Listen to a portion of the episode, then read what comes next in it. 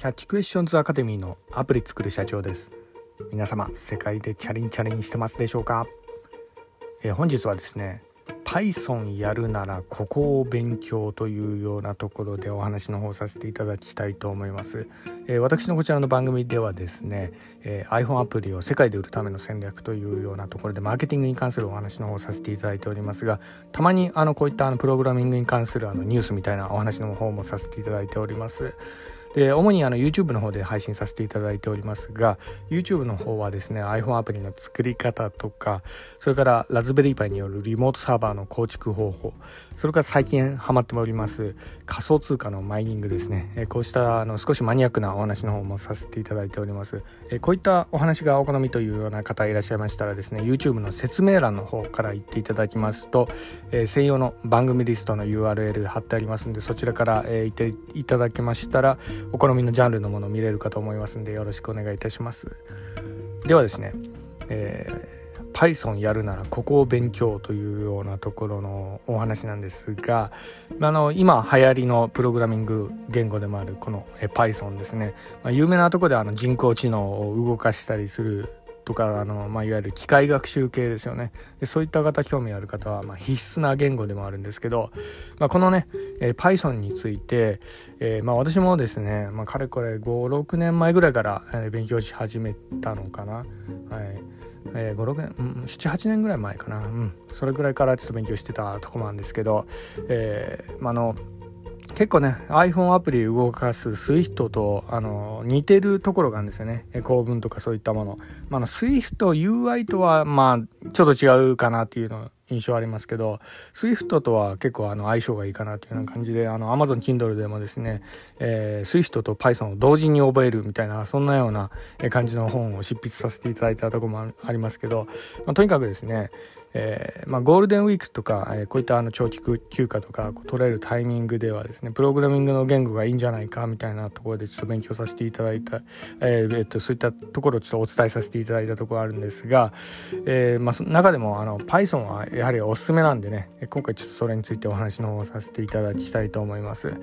でやはりですねあの初心者の方？あのプログラミングとかそんなの全く分かんないような方えー、まあ、ちょっとやっちゃいがちなのが、あの C 言語とかねあの原始的なものから一からこう勉強してみようみたいなそういうようなこう考えに至っちゃうかもしれないんですけど、えー、断言しますねあの初心者の方であればあるほど、えー、流行りの言語からやった方がいいです。えー、特にですね、まあ、の Python、Swift とか、まあ、Swift はちょっとあれかもしれないですけど、まあ、あの Python はその圧倒的に今人気ありますんで、まあ、のまあ、ウェブとかでもね何か問題に当たった時とかって解決法が結構ゴロゴロ転がってたりするようなとこが、あ、るんですよね、まあ、そういったところからもやはりあの、えー、流行りの、言語、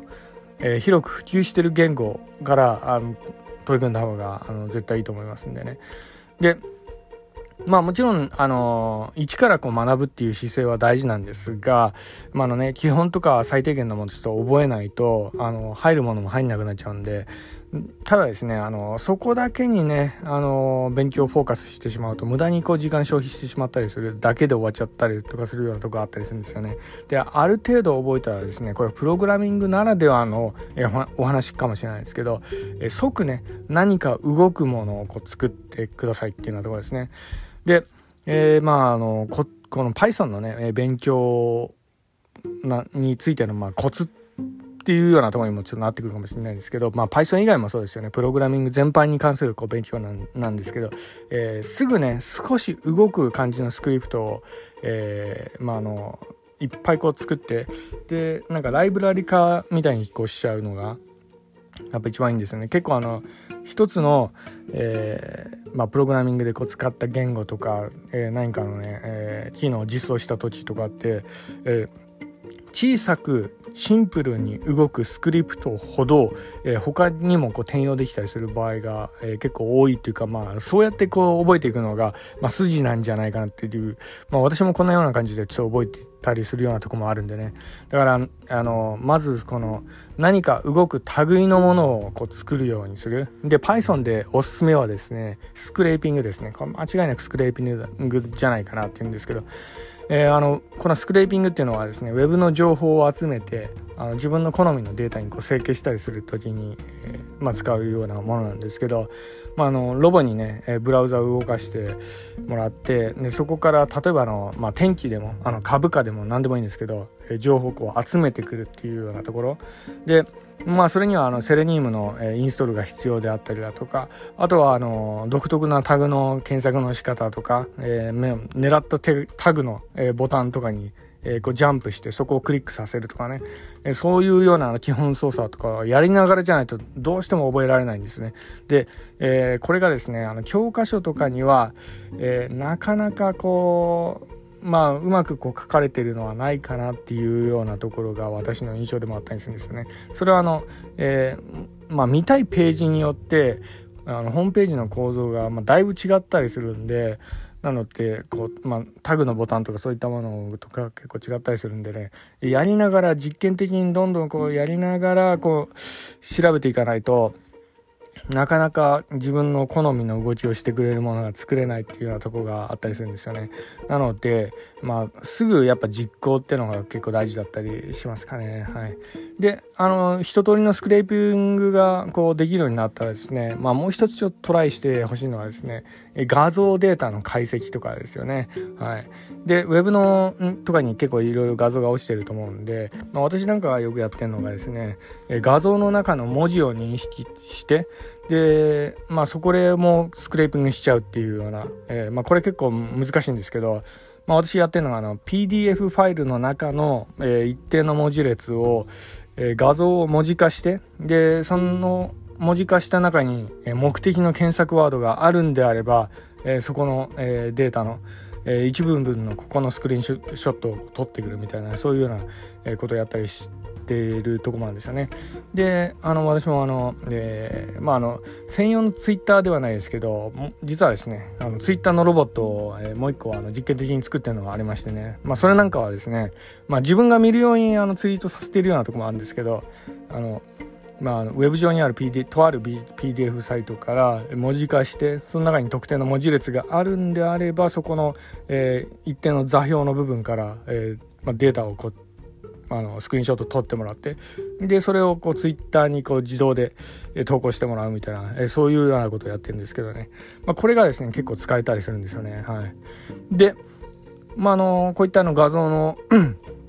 あのスクレーピングとかも結構おすすめなんですけどあともう一つね、えーまあ、スクレーピングといえばなんですけど、えー、ちょっとお勧めしたいのがな、PyO と GUI。これはですね、もう私今週結構いっぱいお話ししてるようなとこがあるんで、えー、私の放送結構聞いてる方だったら、あの、またか言われちゃうかもしれないですけど、これはね、あの、でも何度でも言わせてください。結構使えますね、これね。はい、私が、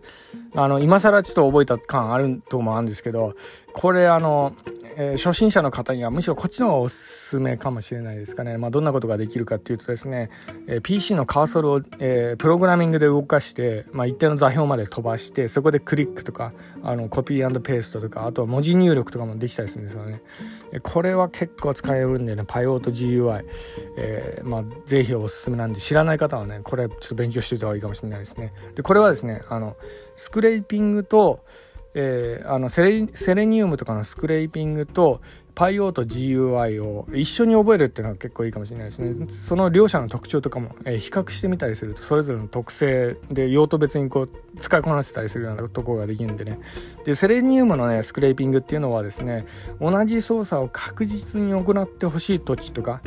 えー、まあ、そういった時には結構使えますね。ただあのタグの解析とかね、えー、またそのプログラミング設計したりするのに、まあ、時間と労力がものすごくかかるんで結構大変な作業でもあったりするんですけど、まあ、回作ってしまったらですねその操作確実に行ってくれるんで、まあ、そこはあの信頼できるところもあるんですね。で一方あの PyO と GUI はですねこれあのなんとなく直感的にこう使えるんで、えー、こうしたいなって思ったらすぐこう実装できるような感じですよね。あの座標とあとはあのクリックのポイントだけ、えー、こう指示してしまえばもうすぐ動きやすいようなところができるんでなんで初心者の方にもこっち、